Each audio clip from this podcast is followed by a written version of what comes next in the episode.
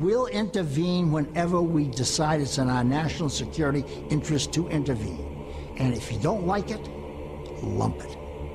The problem with America is not that we go around marauding around the world imposing ourselves. Mm. The problem with America in the last 10, 15 years since the end of the Cold War, really in the last 60 years, is that we've been too slow to get involved. I don't know how many Iraqi civilians were killed, but I can assure you that the number is the absolute uh, minimal that it's possible uh, in modern warfare. Every nation in every region now has a decision to make. Either you are with us or you are with the terrorists. You know, that land over there is yours. You'll go back to it one day because your fight will prevail and you'll have your homes and your mosques back again because your cause is right and God is on your side. Welcome to the darkened hour. Hello, everyone. Richard Cox here, and this is mine and Adam's conversation about the crisis in Ukraine. I think, like most people, neither of us expected a Russian invasion, so we were both doing a bit of reading into the deeper history of Ukraine, and that's where we jump in, going back to the time of Catherine the Great. The concept of like a Ukrainian identity apparently emerged about the mid 18th century, where people came to think of themselves as as Ukrainians uh, with a distinctive language and culture. And then Catherine the Great came along, one of Russia's supposedly more enlightened despots, and brought the Ukraine into Russia, annexed the country. Uh, first annexed Crimea and then the wider Ukraine, and began a program of Russification, of suppressing Ukrainian culture and language and trying to make the people Russians, moving the population around. And that was then the status quo throughout the 19th century up until the First World War and the Russian Revolution. And at that point, the Ukrainians saw their opportunity to break away and go independent, which started a war then. Ultimately, the Bolsheviks won out and came to dominate the country. And there was some independence culturally and economically in the years Lenin was in charge. But then when Stalin came in, there was a massive Russification effort of the Ukraine, a massive effort to destroy any independence. And also, and this is one of the great tragedies of the 20th century then, um, Stalin wanted to industrialize Russia and didn't have any capital to do that. But one thing he had was the breadbasket that is the Ukraine. So he started exporting Ukrainian grain to the point where the Ukrainians had nothing to eat. And that's the, the famine known as the Holodomor then ensued.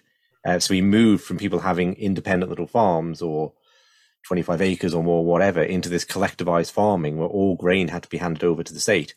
And it's suggested, I think the, the prevailing opinion in academia is this was more than mismanagement. This was more than just removing the food. So, for by contrast, say in Mao's Great Famine, uh, the Great Leap Forward, I don't think Mao was actively trying to starve 30 million Chinese. That was a byproduct of like everyone making steel and this crazy system he set up, whereas Stalin might actually have been trying to starve Ukrainians to suppress any kind of independence in the Ukraine.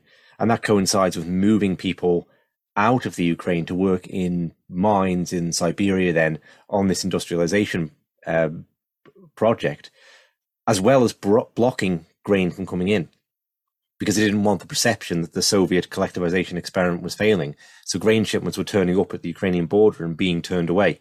So this is like just to give the a kind of background to the Ukrainian perspective of why some of them may be a little suspicious of their neighbors to the east. Like it's not really a friendly bear. sure. You know, so and then um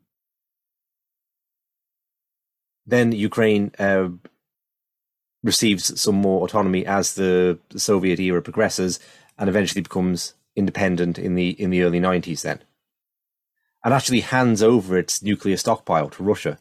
I think it's called the Belarus Accords, uh, where they, um, in return for a security agreement from Russia, they handed the nuclear weapons over to them because Ukraine was in possession of quite a, quite a significant proportion of Russia's nuclear stockpile. Um, so that brings us to the where does that bring us to the 90s then? So you then have the um, did you look at the Orange Revolution at all, Adam, in connection of this? I had not. In fact, I think after it was after the uh, the Soviet uh, after the Soviets fell in '91, uh, Ukraine, which was always perceived by Russia as being a uh, what do you call it? the sphere of influence, which is basically the uh, uh, the concept of division over a state has over its like its politics and military, uh, and that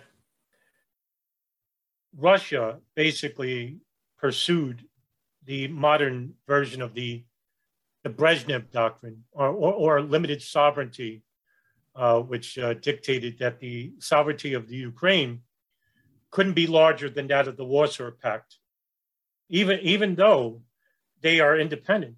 They were always seen as part of the Russian Socialist Republic. But I'm not familiar with the. Could, could you explain what that is? The orange. Uh... The Orange Revolution. Yeah, sure. So this is 2004 time, and it's the start of. It's like a continuation of what in Europe first happened in Belgrade and had been going on in countries like Nicaragua before. So that, you know, in in Europe, organizations like USAID, Freedom House, the State Department start sponsoring activist groups on the ground to dispute the results of elections. So you see that in in Belgrade, and then there's the Rose Revolution in Georgia in 2003, and in the Ukraine in 2004 you have the Orange Revolution. Viktor Yanukovych, who was more looking to the east, let's say, was elected, and the election result was disputed. This ended um, in half a million Ukrainians taken to the streets around the Maidan in Kiev, and something around like 20% of the country claims that they were active in these protests. They've turned out to be absolutely massive, contesting the legitimacy of the election and proposing that his opposite number, Viktor Yushchenko, had actually won.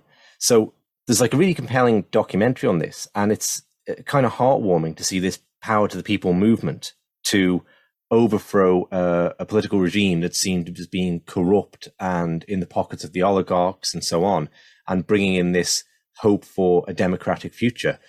But the other side of that is it was funded to the tune of tens of millions from the USA, from George Soros and US government institutions, the kind of thing the CIA used to do before it kind of outsourced it to the National Endowment for Democracy and USAID and these kind of groups. So that's not to say that the election wasn't fraudulent. Okay, it, it really, from the amount of observation of it and everything, it really seems it was. But by comparison, imagine if, say, Russian agents were contesting, actively contesting and pouring millions of dollars in to examine the results of US elections, which have been, let's say, dubious. Like the, yeah. I'm referring to the work of Greg Palast on the two Bush elections. He thought they were both very dubious, particularly the first one in, in Florida. Or had you like Russian agents on the ground pouring millions of dollars into the QAnon phenomenon as they're storming the Capitol building in uh, 2020. So the US is not necessarily doing this for benign reasons. It's because it has its vested business interests or to make Ukraine a colony for Western interest. It wants it looking westward, westwards. So it's quite um, incredible. But Viktor Yanukovych was actually re-elected. Okay, he, he does seem like a very dodgy guy, but he was actually re-elected in 2010. Again, with some level of dispute, but not the same level. Viktor Yushchenko was so unpopular by that time, he only got 5% of the vote because the, the promised reforms and prosperity in Ukraine didn't come. And then, so he's in then until 2013 14, where he scraps a proposed trade agreement with the European Union and instead opts for a bailout from Russia. And then you see this massive uprising. And I think you're really familiar with the history from this point on, right. probably out of off. Massive uprising again. This time I think around 80 people are shot. It's not because in, yeah. one of the really admirable things about the 2004-5 revolution was the uh, the revolutionaries were following this um, Gene Sharp model of non-violent overthrow, and they actually had people who were dedicated to going round and ensuring the violence didn't break out and ensuring open lines of communication were kept mm-hmm. with the police. And when the military were sent in, uh, they actually had contact with them, and the military advised them just set up a few roadblocks because we don't really want to come. So set up a few roadblocks, and we will say we're caught in them. So it was really an inspired. There's, there's a lot of, of good there, in spite of the, the dark shadow of the, CIA looming in the background. But in, yeah, in 2014, uh, there were a number of protesters were shot, and then there's the overview in this uh, overthrow, and uh, Petro Poroshenko becomes in charge, who's again more westward looking, and that's when the the eastern provinces in the Donbass, Lugansk and Donetsk, lose faith in Kiev, do not feel they're now represented when any Russian facing president can just be thrown out. So they then go for a separatist movement, which starts essentially a war in which 14,000 people have now died, as well as like all sorts of atrocities going on. There was something called the Minsk Accords, which were attempting to limit that, limit the violence, bring it to a resolution where they would be remain in the Ukraine but have like a semi-autonomous status. And one of Putin's gripes is they've not been enacted.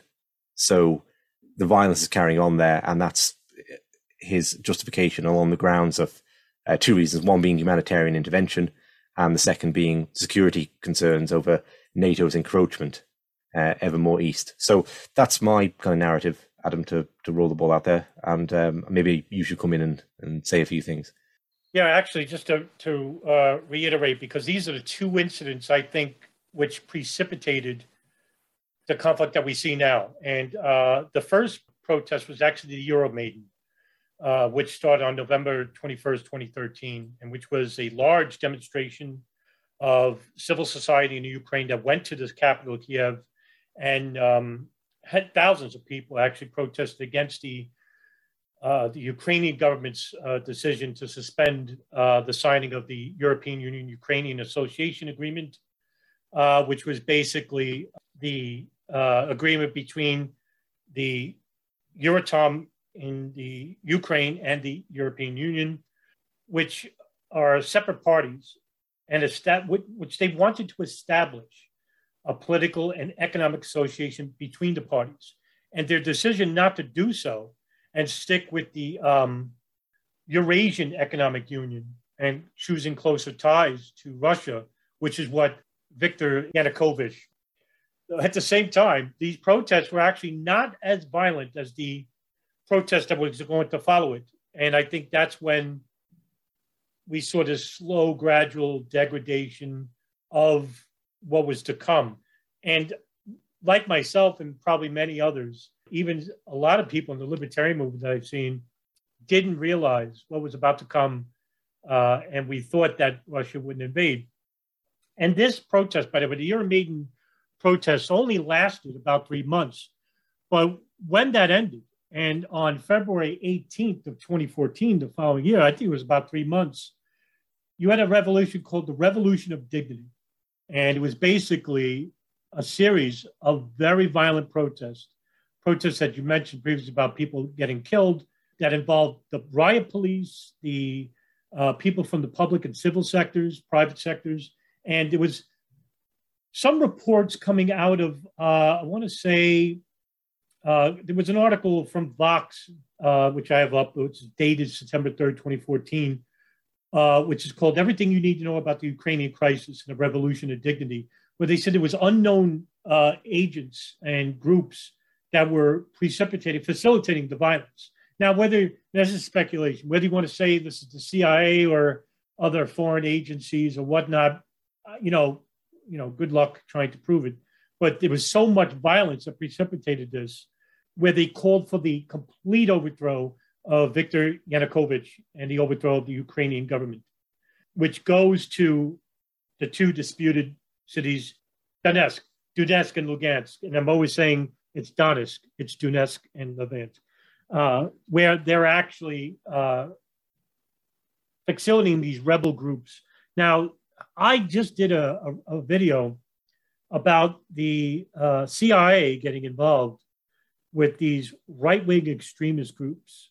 Uh, one is called the Azov Battalion. And for those who don't know, the, the Azov detachment or the Azov Battalion is basically a neo Nazi uh, right wing ultra nationalist group, uh, which is uh, about 1,000 to 2,000 people that became part of the Ukrainian National Guard. And they wanted to recapture the Mariupol from the Russian separatists, uh, the Russian separatist forces in June of 2014. It was almost seemingly right after the Revolution of Dignity, this protest, that the US government used the CIA to start training and arming these people, not just in the, uh, the disputed territories, and not just in Odessa, south of the country, but also inside the United States. Now, this is coming from an article written by uh, Branko Marcetic, which is uh, the headline is "The CIA may be, may be breeding Nazi terrorism in Ukraine," and it's a fantastic article where he says the CIA has been training these anti-Russian groups in Ukraine since 2015, uh, and talks about training them inside the United States. Now, to those detractors of the uh, establishment left who are saying that, well, you know, this is just a conspiracy. When you look back at the history of the CIA, they have a long sordid history of basically uh, funding and training these right wing militia groups that go all the way back to, say, the CIA's covert missions in El Salvador, supplying the Contras against the, uh, which were illegal operations, and even after Congress passed a law uh, against the practice of funding these right wing militias. Um, what about uh, the CIA's largest, most successful operation of funding uh, a right uh, ultra orthodox sect, the Mujahideen, which became later these uh, Salafi Wahhabi uh, organizations such as Al Qaeda, Abu Sayyaf, and the Islamic State in Levant later. and they poured in hundreds of millions of dollars. It's that. The 2003, uh, 2011 Timber Sycamore operation, where under the Obama administration, and which was allowed uh, by Jordan and Israel, where they funded and trained these, uh, these uh, Salafi organizations to overthrow the government in, in Syria, Bashar al Assad. Fast forward to uh, 2015, just a couple of months later, where the CIA again is using a ultra nationalist group to try and overthrow the Soviet government. And also in uh, in Operation Cyclone, incidentally, they were trying to destroy the Soviet government, which they did. So there is a consistent history of where the United States Central Intelligence Agency, uh, which is authorized by, of course, the State Department, to go and try to usurp these governments and to overthrow uh, either communist uh, dictatorships or left leaning dictatorships because they considered them more of a threat. And that they later on, when these right wing militias or these right wing religious organizations come to power, they can always uh, use that as the uh, future war on terror or the future war against these radical right wing terrorist groups that are threatening democracy and the safety and security of U.S. interests in the region. This is a consistent finding in our history. And one thing I've noticed with the left, and where they used to be anti-war during the Clinton and uh, first Bush administration, uh, the Clinton administration and the second Bush administration, especially the first administration, you had some semblance of liberal ideals. But slowly that started to change under Obama, where slowly we saw this side of the neocons, which was really ardent under the Bush administration, Bush Jr. administration, now slowly started to side with the, uh, or extended to the Obama administration, which we saw the continued bombardment of the Middle East countries such as Syria, Libya, Yemen, Pakistan, the Sudan, and the continued wars in Afghanistan and Iraq which we saw the change in the Trump administration. Now there's no longer this neocon faction. It's almost this now this like this fervent religiosity within the right wing, and the left authoritarian project, which has the uh, leftovers of the neocon establishment, Susan uh, Rice and Samantha Power, for example, Hillary Clinton, which has a, still an influence in the, the, the Democrat establishment.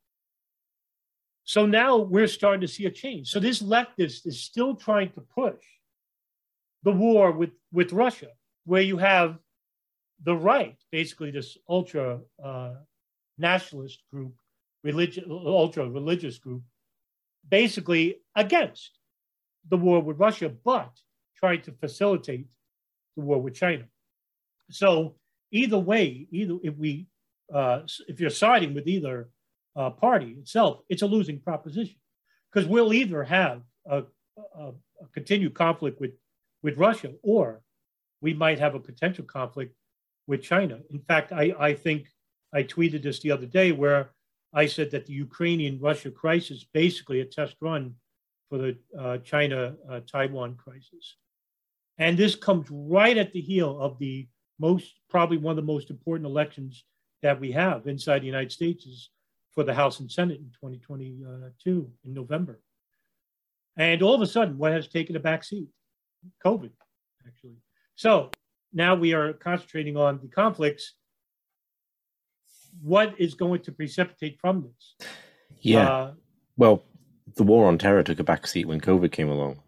Like, sure terrorist Muslims were no longer scary. They had a lot of reinvigoration of ISIS in the middle of the thing when when Al Qaeda stopped being scary. So you needed like it's like the the sequel to Dracula film where they do this really hammy, worse than Dracula thing, and you had that with ISIS. It's worse than Al Qaeda, um, but there, there's. I was just looking at some military think tank strategist saying that the the border with Russia, the European border with Russia, needs to be secured prior to a war with China starting. So that's why they need the missile defenses there and everything. So it's, kind of part of the same strategy in that sense. There's also I noticed something too, Richard. There's there's also a lack of mediation here. I'm a little bit. I'm not. I shouldn't be. I shouldn't say this, but I'm not surprised. Although I always say I'm surprised, but I, I'm not. Actually, the United States, in response, immediately, Biden, uh, especially Joe, President Biden, basically went and said, "Well, we're going to add additional sanctions to the Russian economy, which basically a lot of people tend to disagree. But you know, economic sanctions are uh, uh, are a war crime, in my view. Uh, they're a war crime, and basically because it doesn't affect the billionaire oligarchs, which he's saying that he wants to suppress. Uh, basically, I think. Um, uh, France and Germany has come out and said we're trying to suppress the billionaire oligarchs. No, I mean we have talked about this before, where sanctions tend to hurt the weakest part of society.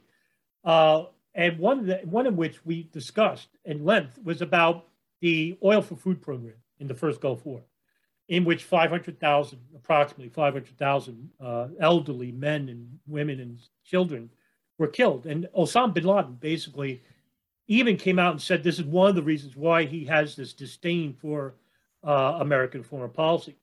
So fast forward to this economic sanctions, additional, by the way, on top of these sanctions already. So additional sanctions were basically going to hurt the Russian society mm. itself, the poorest regions, of course. Um, and so it's not going to hurt Putin. It's not going to hurt the oligarchs of the Russian uh, Federation. This is going to hurt the people, in which this is basically going to be adding to fuel to the fire, so to speak, about the hatred be- for the West or the new re- revigoration of the Cold War, so to speak.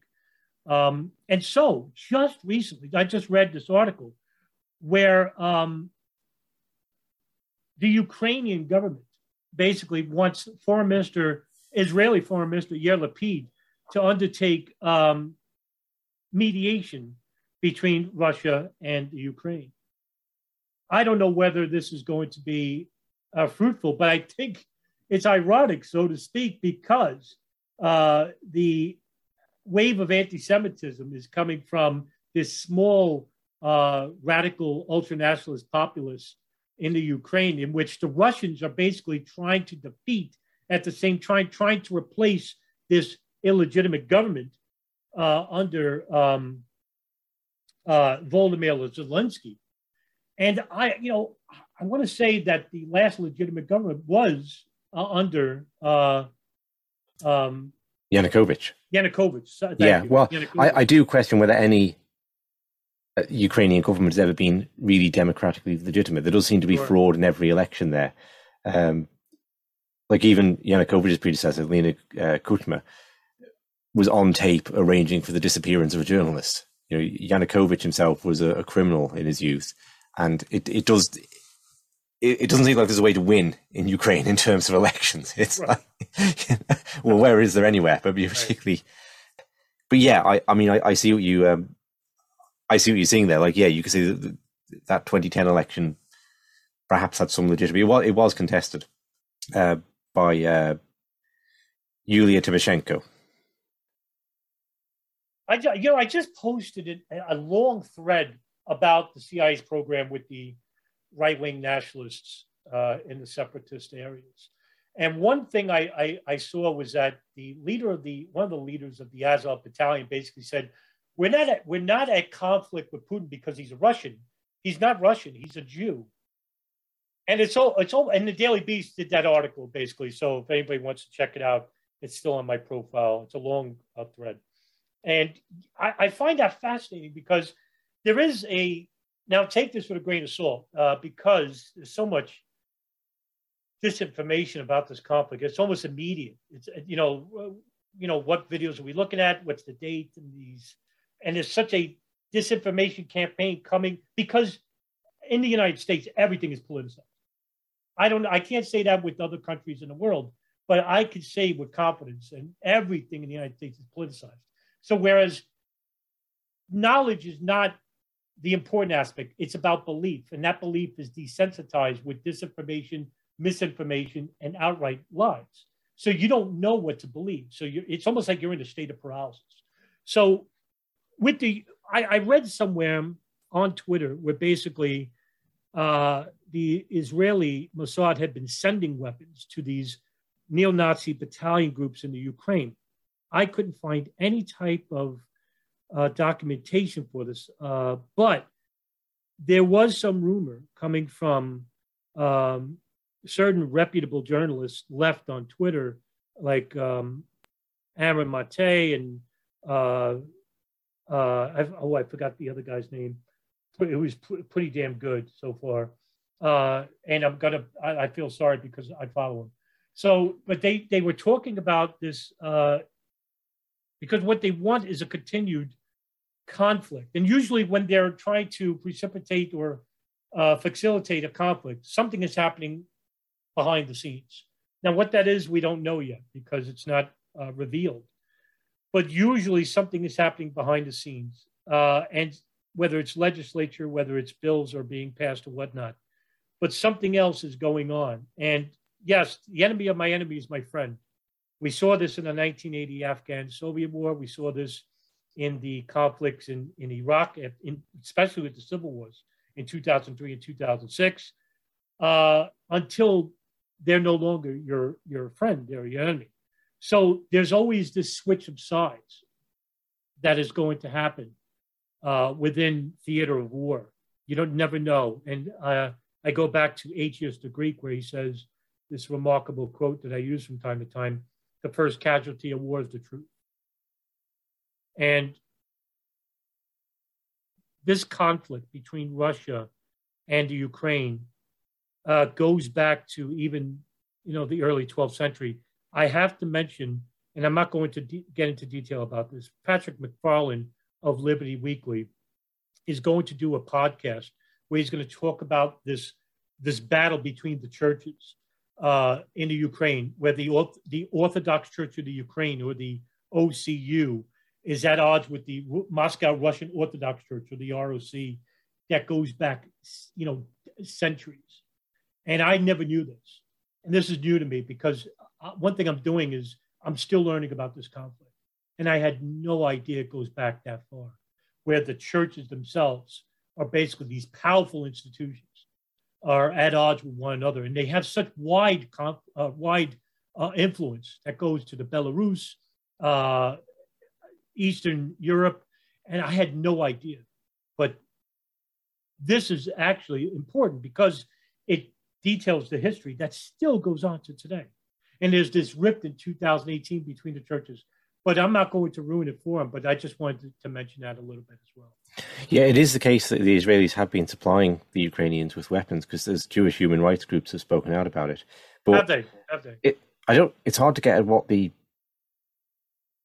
underpinning ideology of the Azov Battalion is, or even to suggest that they have a consistent underpinning ideology between different members, because there are Jewish people fighting in the Azov Battalion, which is, you know, you could say like more than turkeys voting for Christmas. That might be turkeys actually going out and, and organizing the festival itself. you know? Yeah, um, right. But I, I, yeah, it's the the um, I read that what sounds like the article you read. I read it in the Guardian and the one from the Daily Beast. Um, Right. Traveling without hospitality members who said like they're not anti-Semitic and neither was Hitler because the Holocaust didn't happen. So that kind of thing, right? So it's Right. it all gets very confused and yeah, I, I mean, I'm sure you could be like extremely hard right nowadays. Like we're not living in the 1940s anymore, so I don't think I don't think Jews necessarily have the preoccupation in the European psyche that they did for a thousand years leading up to recently. Maybe I'm wrong, but that, that just seems to be like not so much of the thing. Um, did you see uh, Vladimir Putin's speech? I saw part of it. So I, I listened to the whole thing. I probably could have read it in half the time, right? But I, I actually listened to it and just read the transcript as it came up to get a sense of, of Putin speaking. And I think one thing is just step back from all context and everything. It's quite a thing to watch a head of state sit down and give an hour's talk and say, first we must start with history and go back hundreds of years and then come up and talk a lot about 1917 to 20 and move on from there. Like, can you imagine a US president doing that in recent? Can you imagine it? You know, um, it, it's just the, the sort of intellectual level, and even if you disagree with what Putin was saying, you go. He, he's clearly a student of history, and he clearly feels very, very passionately about the Soviet Union, and I could see, like, I've heard people reference that speech and say, "You see, this is evidence that Putin is the new Stalin, and he's wanting to resurrect the Iron Curtain and retake the borders the Soviet Union had prior to the um, the Berlin Wall coming down." And I can sort of see what it, it started out feeling a bit that way because he is talking about the tragedy of the loss of the Union and how it was a terrible mistake to give these provinces that level of independence where they could m- move into secession. And so he's clearly not happy about the way things worked out, but it doesn't go on to suggest that this is some project to, to resurrect the Union. And I think that's that's a meme that's emerged on the political right at the probably on the political left too. But a lot of people I've been listening to over COVID because of an ideological alliance in that regard have snapped now very strongly into Putin is going to take over Europe. You know, he's going to be it's going to be Russian tanks traveling down to the Iberian Peninsula. Yeah, in in Right. three to five years' time. Okay, well, we're playing Command and Conquer Red Alert now. I don't know if you're familiar with that, Adam. That was a big game in my No. childhood. Like, oh, it's an alternative history timeline game where um, the Second World War didn't happen, and then Stalin attempted to take over Europe. Um, and listening to Putin's speech, he doesn't sound like that at all. He sounds like someone who feels his heels, and by extension, the heels of Russia, are over a cliff edge, and they're being pushed back and back and back by this expansive NATO alliance, which is really just the United States, because the United States cannot cannot contemplate having a strong independent country like Russia in the world. It wants to be this monopolar power. And that Russia has made all the concessions for the past 30 years. It's done nothing but concede and concede and concede. And the United States has broken all the promises regarding not expanding NATO. So I think everyone's familiar with this, but the agreement made in the 1990s was that Germany could reunify and join NATO as long as NATO didn't go one inch further into the east. And that's been completely disregarded at a time when Russia was powerless to do anything about it. So, and obviously the comparisons made, you know, if Russia formed a security alliance with Mexico and Canada and put missiles on the border, this would never be acceptable to the United States. So that's at the heart of a lot of this. I think Putin sees either through some kind of color revolution, ultimately in Moscow, or through a direct military confrontation, or through such a strong containment that Russia is going to be neutered on the global stage. And it's going to be the 1990s all over again when Western oligarchs went in and just gutted Russia when they had a compliant Boris Yeltsin in there. And I think what they wanted in, in Putin, and because Bill Clinton is um, on record as being happy, communicating with Boris Yeltsin and being happy about Putin's essentially appointment, uh, the kind of rigging of the elections in Russia there, so to get Putin into power, or, or Yeltsin's uh, giving him the, the nod and setting him up to become the next Russian president, is that he would be like a sober Yeltsin. He would allow the Western plunder of Russia to continue, and Putin didn't allow that to continue, and that's why the West is ultimately like hostile to him because he is this strong nationalist figure, and he doesn't seem propagandist about the um. Like I don't think he spoke in his speech probably as much as maybe you got well, certainly not as much as you wanted about what Russia had inflicted upon the Ukraine in terms of the starvation. Um, but like neither did he shy away from the atrocities of the Stalinist era.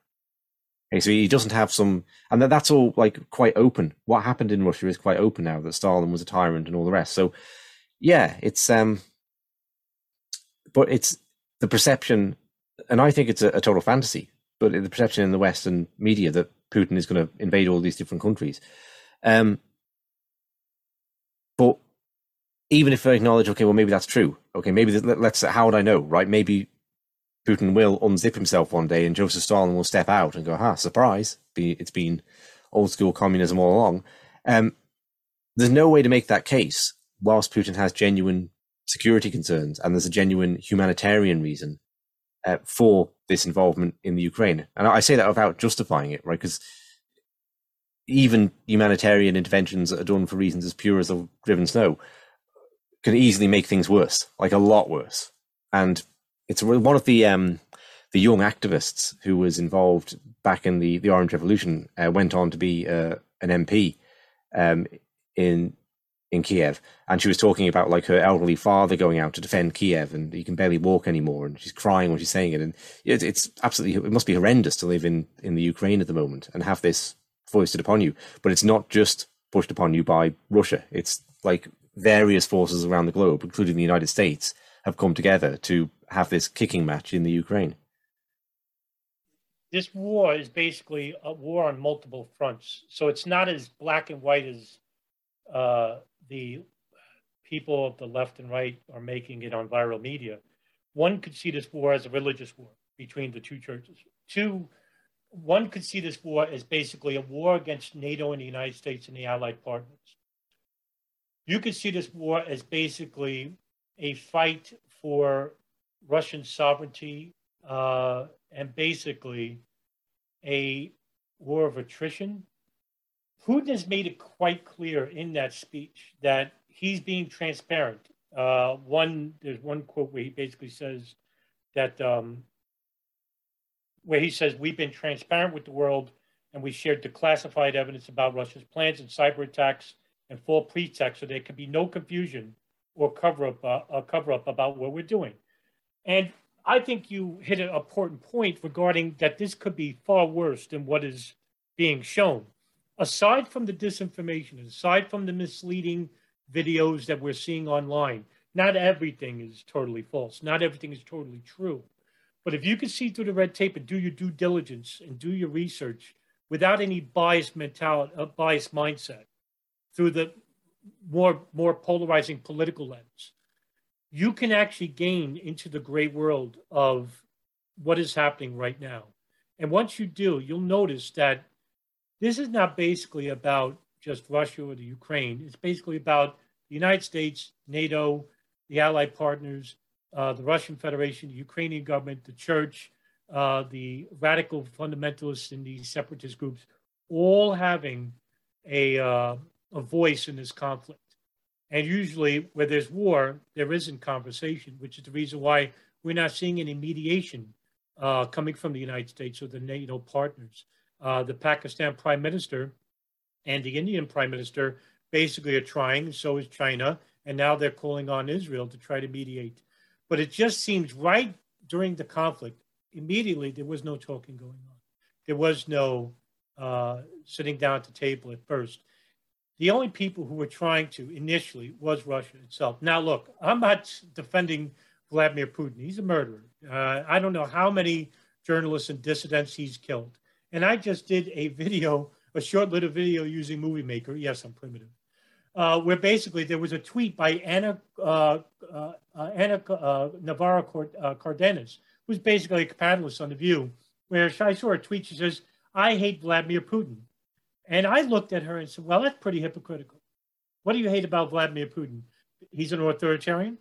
Uh, he's basically an oligarch, a murderer. Well, guess what? You supported all those three in, in Barack Obama. This is not a hit on the left. This is not a hit on the right. This is not a hit on Putin or anything else. It's hypocrisy, which is going to be prominent in, in, the, in, in this conflict. Obama did the same thing he basically authorized the intelligence agencies in the United States to spy on his own civilians, uh, collect their data, and store it forever. He basically killed uh, tens of thousands in the Middle East on the premise of saving democracy in the Middle East countries, droning, striking Arab Arab countries. Where was the outrage from the left by then? So this defense of the Ukrainian government, this, this outrage against Putin just seems to be crocodile tears of the left itself. But we're going to see this with the right, with, with, the, with the Chinese conflict, which is imminent anytime soon. And if it's not, if it's not China, it's going to be Iran.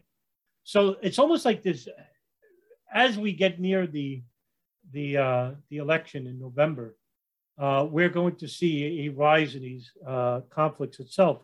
I could be wrong about all this, but I look at history itself and I look at what people are saying and what they're not saying as a, a consistent finding within the hypocrisy of everyone involved.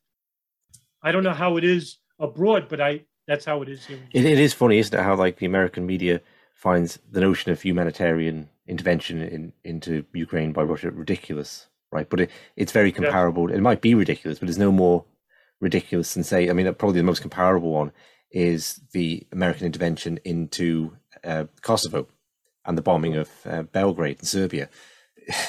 so there's a complete acceptance. Of course, that was about protecting the poor people of Kosovo from the nasty Slobodan Milosevic, but it, it's just it's incomprehensible, isn't it? Like even people are talking about false flags, right? And it's always been acceptable. Going back to the apartment bombings in the year 2000, which may well have been Russian false flags. It does a really good case for that. But John McCain was prepared to come out and, and make that accusation. Um, now, this is why, like, I always think, you know, I think we can both make a case for 9/11 being an inside job, and I think we can both make a case for it being other things too. Sure. Okay, but my point is like had had 9-11 happened in russia john mccain would have been a no-planer right like they they would have embraced every conspiracy theory going about it sure, sure. and that, that, that's always just amazed me that all the things that are completely unacceptable to say all the perspectives that are completely unacceptable to hold about the government in washington dc as soon as russia does it that is completely the line that is taken for all of this sure well, I, I, have a question for you. Seeing that um, that Russia is is imminent in capturing Kiev, do you now this this is this would be suicide on Russia's part? Do you see them continuing uh, eastward? Do you see them capturing the entire country? Right. And do you, would would this be? What, what do you think? So uh, I'm very reluctant to answer because one thing I've learned um, over the past couple of weeks is how wrong the preponderance of the alt media can be on these things. Because like you got a lot of people saying, "Oh no, he's never going to cross the border into Ukraine. This is posturing," and not people who are who have no right to speak on the subject. People like Ray McGovern took that position, the CIA analyst who was a Russia specialist, and um, you know people are really respectable, and and for understandable reasons. And he's come out and, and accounted for what he got wrong there. So fine, okay. I'm not I'm not saying it's a, a black mark against any of these people, but I'm the, I just I'm aware. I'm hearing a lot of people who are talking as if they're inside Vladimir Putin's head and they know what he's thinking and doing. And I think we have to recognize like we're not, we don't know what the strategy is, right? I mean, if I was to to speculate from that, I, I would I would think that there has to be this has to be a limited incursion with some sort of exit strategy in terms of forcing negotiations because I don't see it as being um, realistic to hold the Ukraine for for a long period of time, or it, how how would that be beneficial? Right? I would imagine it's like the strategy is basically what Putin said in his speech that it's the liberation of those two regions in the Donbass and to force some sort of repositioning over weapons. Now, weapon systems going into the Ukraine and, and no NATO membership. So what happens then when that's refused? Okay, or what happens when weapons are still pouring in from Poland and coming in from Germany? Then at some point you've got a justification. Well, we now need to go into Poland to stop the weapon shipments. I'm not saying that will happen, but you can just see how this kind of thing can spiral out of hand. What happens if NATO start making incursions from one of the the countries like Estonia or Latvia? Okay, well now now there's a justification from there, right? So um, it's just it's very easy to see how like I imagine that there is some sort of exit strategy that Russia has to not make this a long term thing. Because I, I, don't buy into this is a resurrection of the Soviet Empire, but I can also see how that could go badly wrong.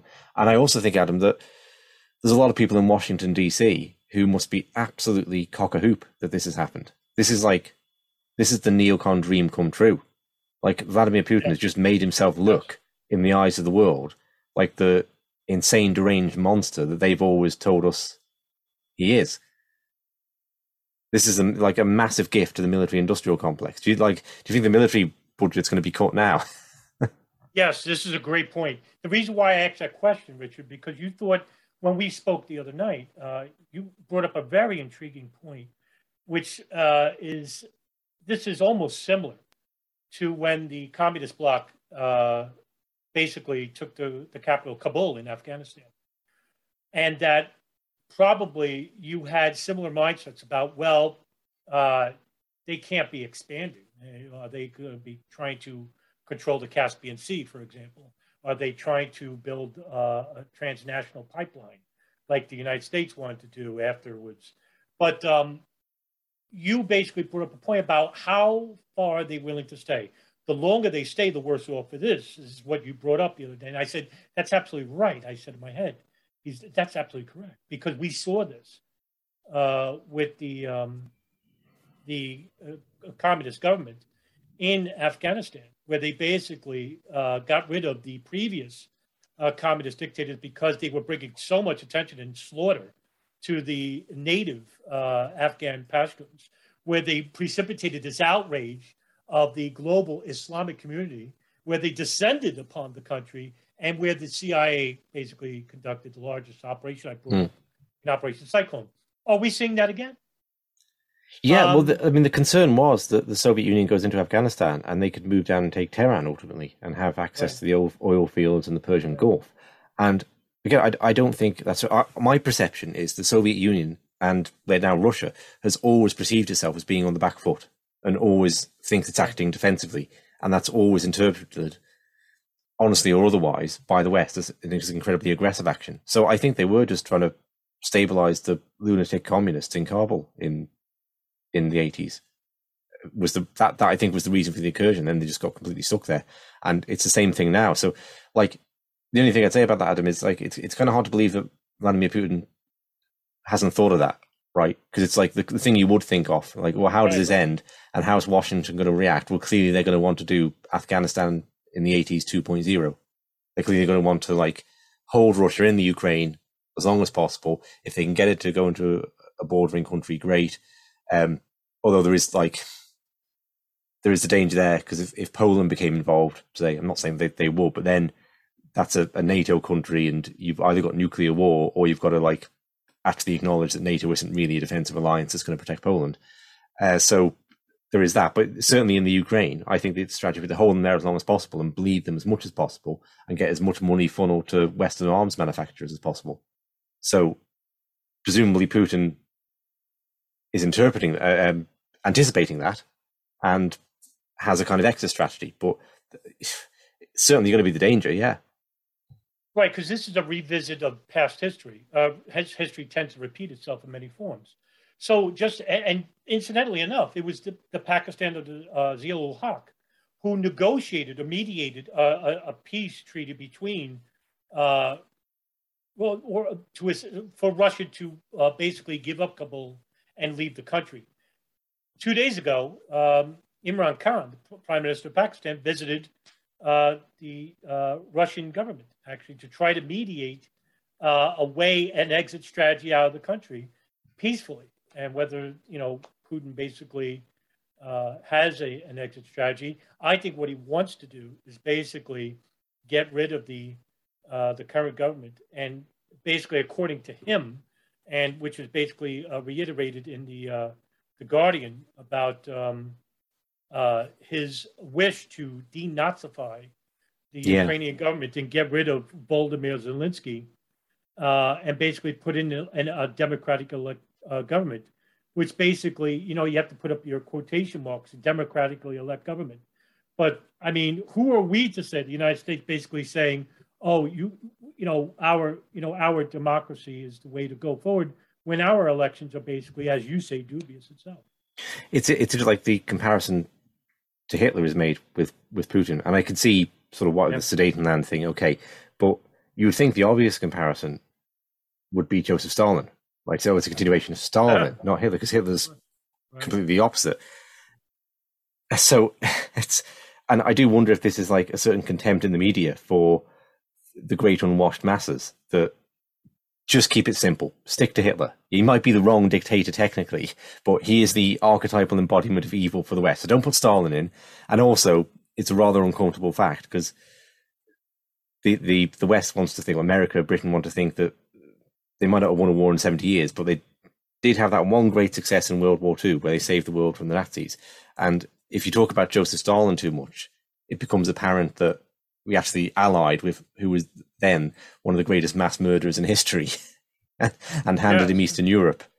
Um, so there's almost like, yeah, not wanting to compare, uh, to make this Putin Stalin connection. And I think it's also what you say about like the denazification of the uh, the Ukraine. Like again, Britain and America definitely like have this exaggerated sense of like how much they won the Second World War, right? When it's like 25 million dead Russians that won right. the Second World War. Okay. Um, and I don't think people necessarily get the, the Russian paranoia about Nazis or why, why would they not want Nazis like being politically active in a country next door to them? Because that didn't go well last time. Because the, the Ukraine is this big flat land and you can just march straight across it. So that's why Russia is like testy about that kind of thing and wanted this um, Warsaw Pact defensive barrier because European armies had twice in 20 years marched into Russia. Not to mention that we also have a long uh, standing pact with Russia, the Mutually Assured Destruction Pact. Whereas, because I'm, I'm starting to see this um, wave of paranoia about uh, a nuclear defensive strike against Russia. And this is coming from prominent leftist journalists on viral media.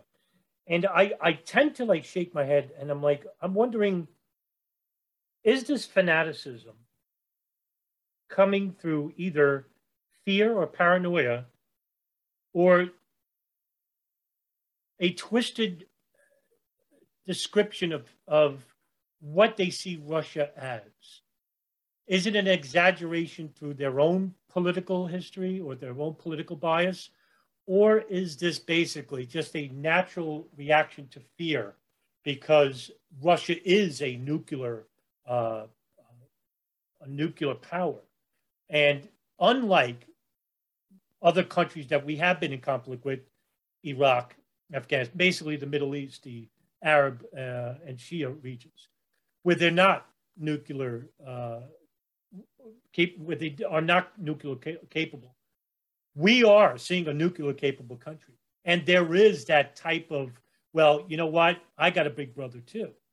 So now the United States doesn't have that threatening, uh, uh, this, this threatening view about itself. So the, we're seeing this uh, almost this sheer fear of a, a war that could basically end all life on Earth as we know it.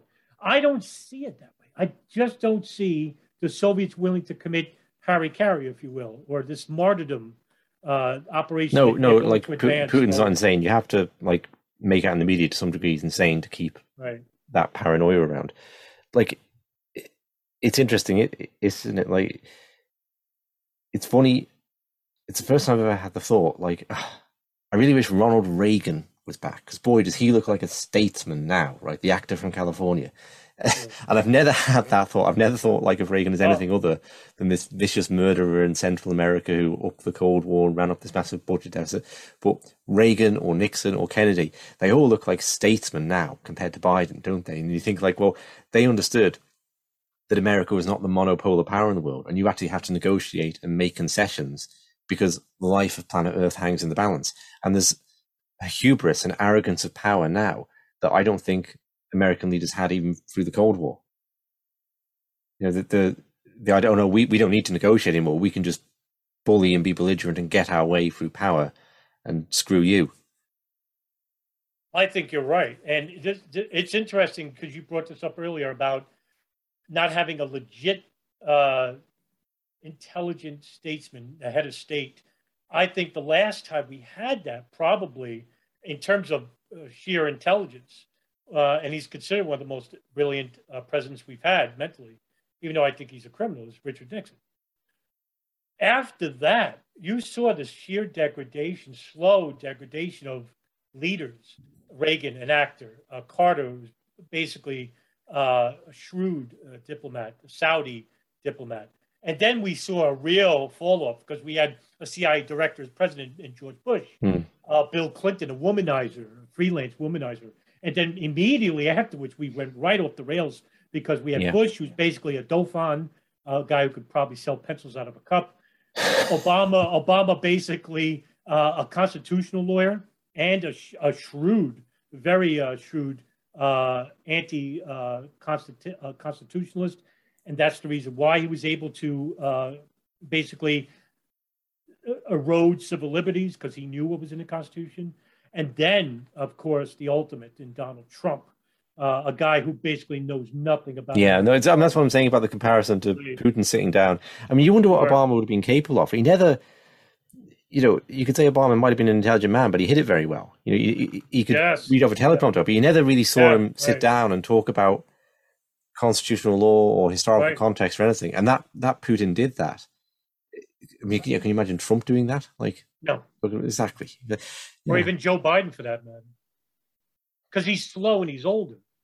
And you you look at these. I mean, this is the reason why I think other countries look at us with disdain at this point because when they see what these prop up leaders, and they're basically prop ups, because the real power lies behind them, and they don't want you to know who they are. So you get someone like a Trump or a Biden, and they see weakness, they see illiteracy, and they see other than the, what it's basically a generalization of America in itself.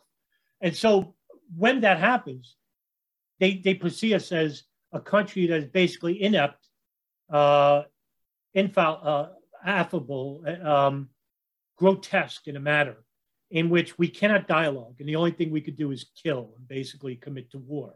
And like you said before, um, it's basically that has replaced all diplomacy in the end. This is the reason why we're not at the table right now, uh, where we can have advisors, and they basically the president of the United States basically give an hour long speech about what he wants in response. Uh, so I don't know whether this is going to be the way forward. If it is, we are in trouble. It's it's interesting what you say about Russia being a boogeyman for the left now, because historically that's not been its role. It's been a boogeyman for the political right. And actually, just coincidentally, I'm I'm doing an episode on my Energy of Empire series at the minute about um, the United States' relationship with Japan at the beginning of the 20th century and U.S. encouragement and British direct support for Japan in its 1905 war with Russia. And why did Britain and America support it? Well, they there was a great concern in the kind of Anglo-American establishment of the world in the future is going to be dominated either by Anglo-Saxon values or the real competitor is the Slav. It's it's the Russian because of their massive landmass. They were industrializing at a rapid rate at that time. So support for Japan came because it's a proxy force that can knock out Russia in um, Manchuria and stop them coming down to the Korean Peninsula and stop them dominating East Asia then, whilst America's still getting its act together and getting over there and Britain's in China and, and so on. So it's just interesting that 100 years later, that 120 years, that, that concern is still there, right? That, that kind of same geostrategy still exists. And then the first Red Scare um, came in in the 1920s, and Russia was used as a way to, or not just Russia, but the, the idea of a communist octopus, the grand communist conspiracy theory that they're, they're trying to take over the world. And I'm not saying they, they weren't infiltrating communist parties abroad and, and trying to extend influence, but the, the mythology of that, that every every labor organization in the world was had nothing to do with workers' rights. It was all to do with spreading the control of Moscow across the globe. Um, was used externally to smack any any anti-American corporatist government rising up, and internally to suppress workers' rights movements within the United States. And then you have the kind of, I would say, propaganda uh, put out by the John Birch Society about this grand communist conspiracy that was really, I think, and you can see this in like Chile in the seventies when, um, uh, oh, his name just left my mind. Who was the the one that Pinochet threw out? It's going to bother me now, Adam. Um, Allende, Salvador Allende. Yeah, so there was all this. Uh, the John Birch Society was churning out material on how he was connected to a giant communist conspiracy at the time, and was going to bring Chile into oneness of the Soviet Union, uh, and so on. And they were just pumping out CIA propaganda, essentially, that was being manufactured in Langley. So you see Russia playing this role, but then it's kind of switched in that it was a conspiracy aimed at the political right when Russia was communist. And then there's a little break in the 90s. And you saw this because, like, all the Russian wrestlers who had been the heels in the 80s suddenly became the good guys in the 90s, like uh, Nikita Koloff and such. And so you can always know what's going on in American uh, politics by watching the wrestling. And then it switches back when Russia becomes the boogeyman again around about 15, 20 years ago. But over the past 10 years, like through the Obama years, it kind of that it, uh, Russia became a boogeyman for the left. And then the Trump thing, the idea that Russia meddled in the election and brought the worst president in history to power, Donald Trump, has absolutely demonized Russia in the minds of the American the kind of insane American left, the Rachel Maddow left, okay, to the point of just hysteria that they now can't get out of that spiral. And I think really it's all to do with aesthetics, right? Because Putin doesn't have the mask of compassion, right? He doesn't, he, he look, he's a strong man. That's his kind of archetypal image. And I think what people really react to is not reality, it's images. Okay. So Justin Trudeau can do whatever with protesters in Canada. He can seal off their bank accounts from them.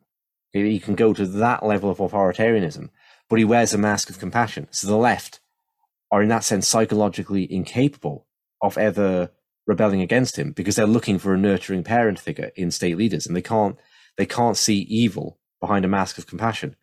They can't see authoritarianism when, when it's a, a Justin Trudeau or a Jacinda Ardern.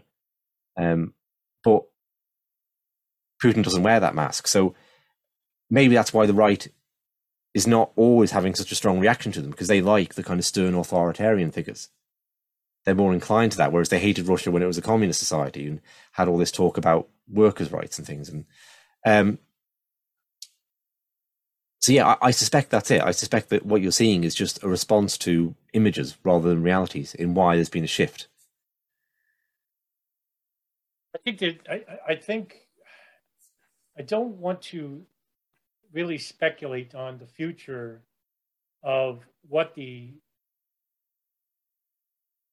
the new enemy is going to be. Because at this point we really don't have like that face of the enemy. Even though the national media in this country would like it to be either one of the three it's either russia china or the or iran. Basically um, I said the most realistic war on the horizon would be Iran. Uh, I think, in my opinion, the end of this conflict with Russia won't be so much as a. Uh, I think their exit is going to be when they finally find that mediator that they have commonality with and the United States respects. And I don't think it's going to be China. Uh, well, it might be Israel, to be honest with you, that finally gets through because they're still respected in both uh, the United States uh, because they're their lapdog, as well as the Soviet, I mean Russia, Russia itself. So I think Israel might be able to because Putin, I don't think wants to hear from NATO and the Allied coalition. They want to hear somebody who's on the outside but is not affiliated now, yeah, Israel does have their links with the United States and the government itself, but uh, the Orthodox Church itself still has commonality in uh, Lower Europe, Eastern Europe as well, and they still have a commonality with the government. And I think Israel itself can finally try to dissipate peace because I don't think they want to see a conflict with Russia itself. I still think uh, the Gulf, Israel itself, want the conflict with Iran, and then what comes afterwards, uh, you know, they won't care, because we still have that hatred for Iran itself. I could be dead wrong about this. And I, I always said, I asked uh, Scott Horton this once. I said, Do you think Iran is the more realistic war? And this is before, this is uh, like um, two months ago, where you know the conflict didn't happen. And he basically said no. And uh, he thinks that the generals in the Pentagon are against it and because the geographic, uh, yeah, it's, you know, are, are, it's not feasible for American invasion. I had to agree with that because Lawrence Wilkerson, who I, I interviewed, brought that up too.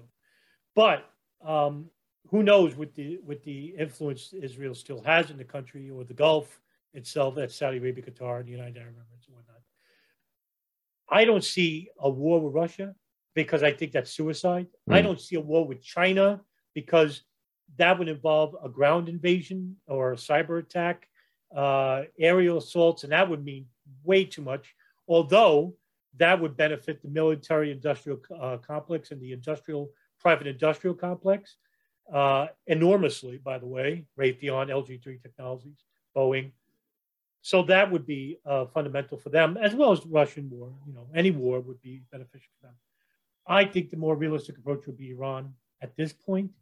I want to say, but who knows? I think after the election of the Senate and the House in November, I think that's when we'll see a real invigilation of either a Russian, China, or Iran conflict. Is that something you share as well? Um, I think it's proxy wars. Adam, I think it's like fighting in a colony, essentially an American colony like Ukraine, where I don't think it's strategically possible for regions like with the geography and such to have an Iraq style war in Iran, certainly not with Russia or China. So I think the future is more kind of proxy wars, where the, the weapons manufacturers can make their money, but America does become embroiled in an Iraq style conflict. This is this is great. This is a great point because it leads into my argument against a global war, where you know the end is not right. So you have these proxy wars basically happening with these militias small armed groups because I don't think the I don't think the Soviets retreat right away. I think they commit the same problems as they did in Afghanistan. I think we'll still see some remnants of the military in say Kiev. I don't think they go. past. I don't think they. I, I really don't. I don't want to believe that they go past into say Poland or Moldova or Romania. I I just don't. It would be suicide, and for and that would involve the NATO countries. So there would be a response, a global, uh, like a global. Well, maybe, the... but it's not really clear what NATO would do to protect Poland. Like it could be, just, it could be completely empty as a security agreement. To like to mobilize the United States to go and defend Eastern Europe, you would have to convince the American populace that Russia poses like some threat to global security that is is so severe that it's like you have to do it now. Otherwise, after he's taken Europe, the ships are going to be sailing across the Atlantic to invade America or something. You, you, it, you need that level of uh, belief in Russian world domination, and I think there's too many people that don't believe that. And um,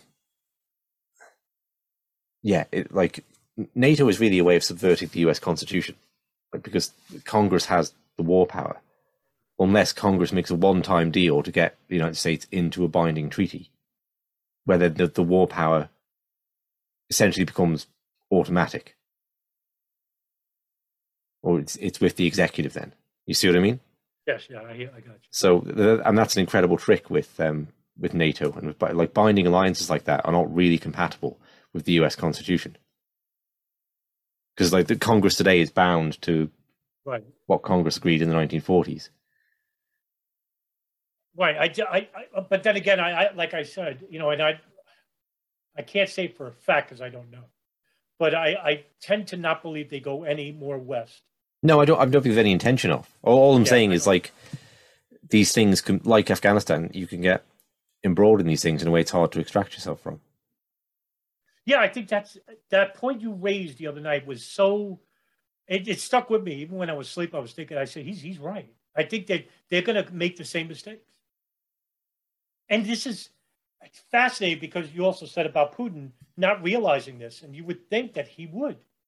Now, whether it's his own ego or whether he refuses. I feel I feel he feels that his heels, and by extension Russia's heels, are, are over the edge. Right, he is backing over the edge of the cliff with this world empire of NATO and yeah. coming for him, basically, and he has to do something. Otherwise, Russia's going to ultimately fall victim. They're going to be surrounded by nuclear missiles, um, unable to step out their own door, and it's ultimately going to be a color revolution in Mo- Moscow. Will be, and that will be the end. Then the Western oligarchs just carve the country up, and it'll be back to the 1990s. So I, I, I think it's it's kind of a desperate action because he sees himself as losing, and ultimately the world succumbing to this monopolar entity, this monopolar power. So I'm I'm sure he's aware of like the possible entanglement. It's hard to imagine, you know, it wouldn't be. Um, but can he avoid it? That's another question.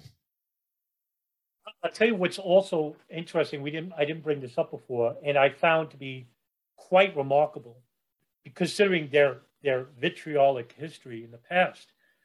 The uh, Ramazan uh, Kadyrov, the leader of the Chech- uh, Russia's Chechnya region, uh, basically provided Chechen fighters for the Russians to uh, capture or kill anybody in the Ukrainian government. To me, this was a fascinating revelation because of the long history they had in the uh, Chechen wars uh, in the 1990s that you brought up mm. before. Um, and to see them basically almost willingly just provide this assistance to Russia uh, defies belief more than anything. I was more surprised at that than anything else. Mm. Uh, I don't know how long that's going to last, but basically, it makes you wonder why they're giving their assistance. Whether it's basically because they also believe that they are going to denazify, denazify uh, the region itself. Uh, maybe Putin got them to believe that too. But remember what their mindset is from. They're uh, ultra religious in its own right, the Chechen Muslims. Um, and not to say that they're the same as they were in, the, in you know 22 years ago, uh, where they were committing atrocities left and right. Uh, but yeah, I, I, this is a, a, profound revelation in my in my opinion. Okay, Adam. Probably we've been over now, so we should probably conclude the, sure. yeah. the recording. Yeah. So thank you very much indeed for that uh, enlightening chat, and I'm sure we'll be speaking about this again and other things oh, going on. I'm, I'm sure. Uh, thank you, Richard. It was a great discussion. Great. Yeah. Thank you.